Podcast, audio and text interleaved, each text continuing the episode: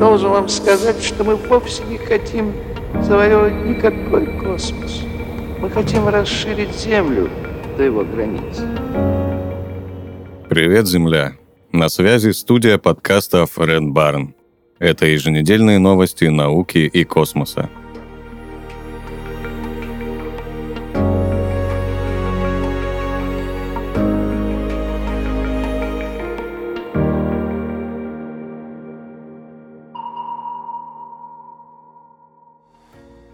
Китай вывел на орбиту первый в мире спутник с искусственным интеллектом. Запуск состоялся с космодрома Тайюань в морской акватории у побережья города Янцзян, южно-китайской провинции Гуандун. Ракета-носитель Цзелун-3 вывела на запланированную орбиту 9 спутников, в числе которых был и аппарат с искусственным интеллектом. Аппарат, получивший название Жунпяо, второе название Синшидай-18, является спутником с интегрированной сетью зондирования – и предназначен для проверки алгоритма Synthesia Fusion AI на орбите. Спутник будет иметь возможности удаленной интегрированной платформы для будущих коммуникационных сетей.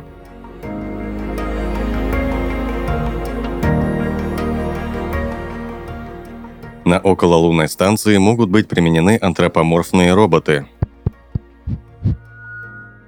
Применение человекоподобных роботов на окололунной станции представляется целесообразным – целом, когда Россия будет создавать лунную орбитальную станцию, внутри гермоотсеков было бы логично использовать антропоморфных роботов, потому что лунные базы и окололунная станция будут редко посещаться человеком. Человек будет подвергаться там активному космическому излучению. Рассказал исполнительный директор НПО «Андроидная техника» Евгений Дудоров – по его словам, в таких агрессивных для человека условиях лучше применять роботов, с помощью которых можно устранить возможные нештатные ситуации.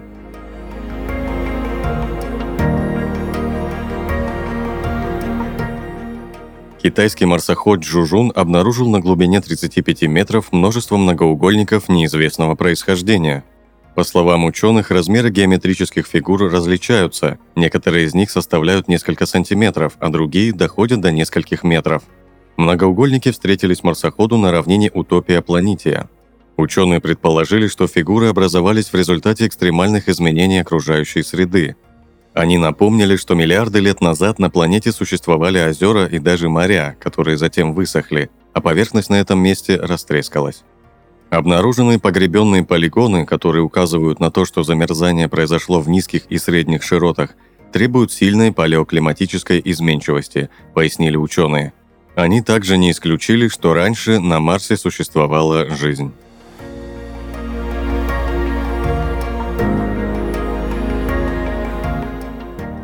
Между черными дырами и пульсарами найден новый класс объектов.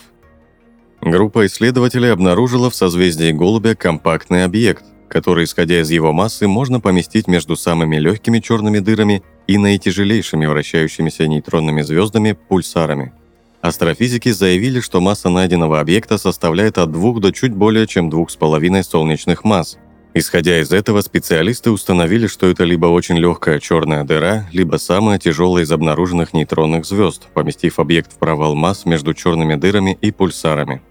Предположительно, данный объект образовался путем слияния двух более легких нейтронных звезд. Открытие было сделано группой астрономов под руководством профессора Манчестерского университета Бена Стаперса, Ученые наблюдали древнее шаровое скопление NGC 1851, расположенное в созвездии Голубя, на расстоянии 40 тысяч световых лет от Земли. Особое внимание исследователей привлекла система двойной звезды, вспыхивающая каждые 5 миллисекунд. Используя мощности крупнейшей в мире обсерватории SKA, астрономы установили общую массу двух компонентов наблюдаемой системы, составившей 3,88 масс Солнца – что на одну солнечную массу больше, чем общий вес самых тяжелых звездных пар с нейтронными звездами в нашей галактике. Дальнейшие наблюдения за этой двойной звездой позволили определить массу тяжелого нейтронного члена пары. Масса составила от 2,1 до 2,7 масс, тогда как самые массивные пульсары в Млечном Пути, как правило, не превышают по весу двух Солнц, доходя до 2,1 масс нашего светила. Это позволило поставить найденный объект в классификационный провал между черными дырами и пульсарами. Ученые пока не могут сказать точно, чем же все-таки является обнаруженный объект – черной дырой или пульсаром. Источник пока не посылает никаких радиоволн и других форм излучения.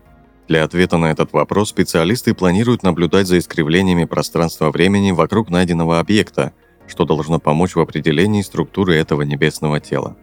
Для ответа на этот вопрос специалисты планируют наблюдать за искривлениями пространства-времени вокруг найденного объекта, что должно помочь в определении структуры этого небесного тела. В случае, если обнаруженным объектом окажется все-таки черная дыра, астрофизики откроют новую страницу в эволюции звезд средней массы, которые по существующим ныне научным представлениям не могут превратиться в черные дыры из-за своей недостаточной массы.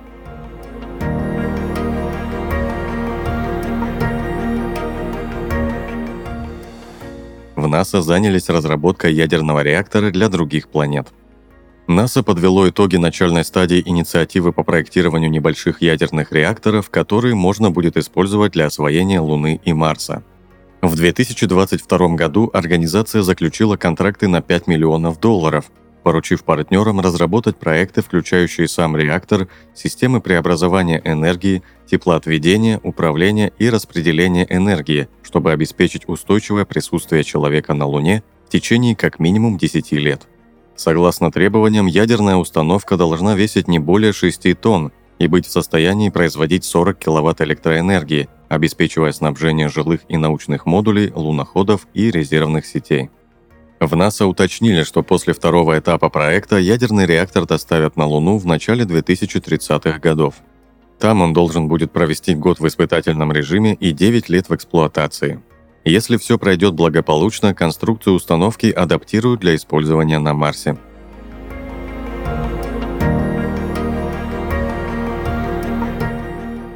В Индии намерены отправить в космос корабль с экипажем в 2025 году. Индийская организация космических исследований отправит на орбиту первый национальный космический корабль с экипажем на борту, как планируется к концу 2025 года, а к 2035 году у страны появится орбитальная станция.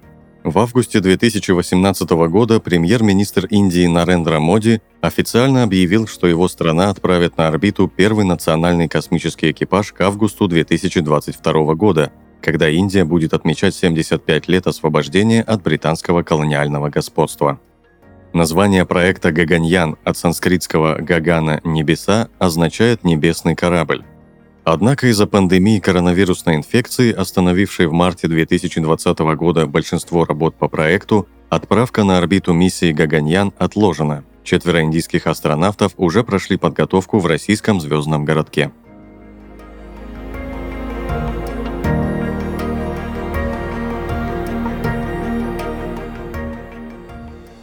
Вы прослушали новости науки и космоса. На связи была студия подкаста Фред Барн. Подписывайтесь на нас и помните, что информационная вселенная бесконечна.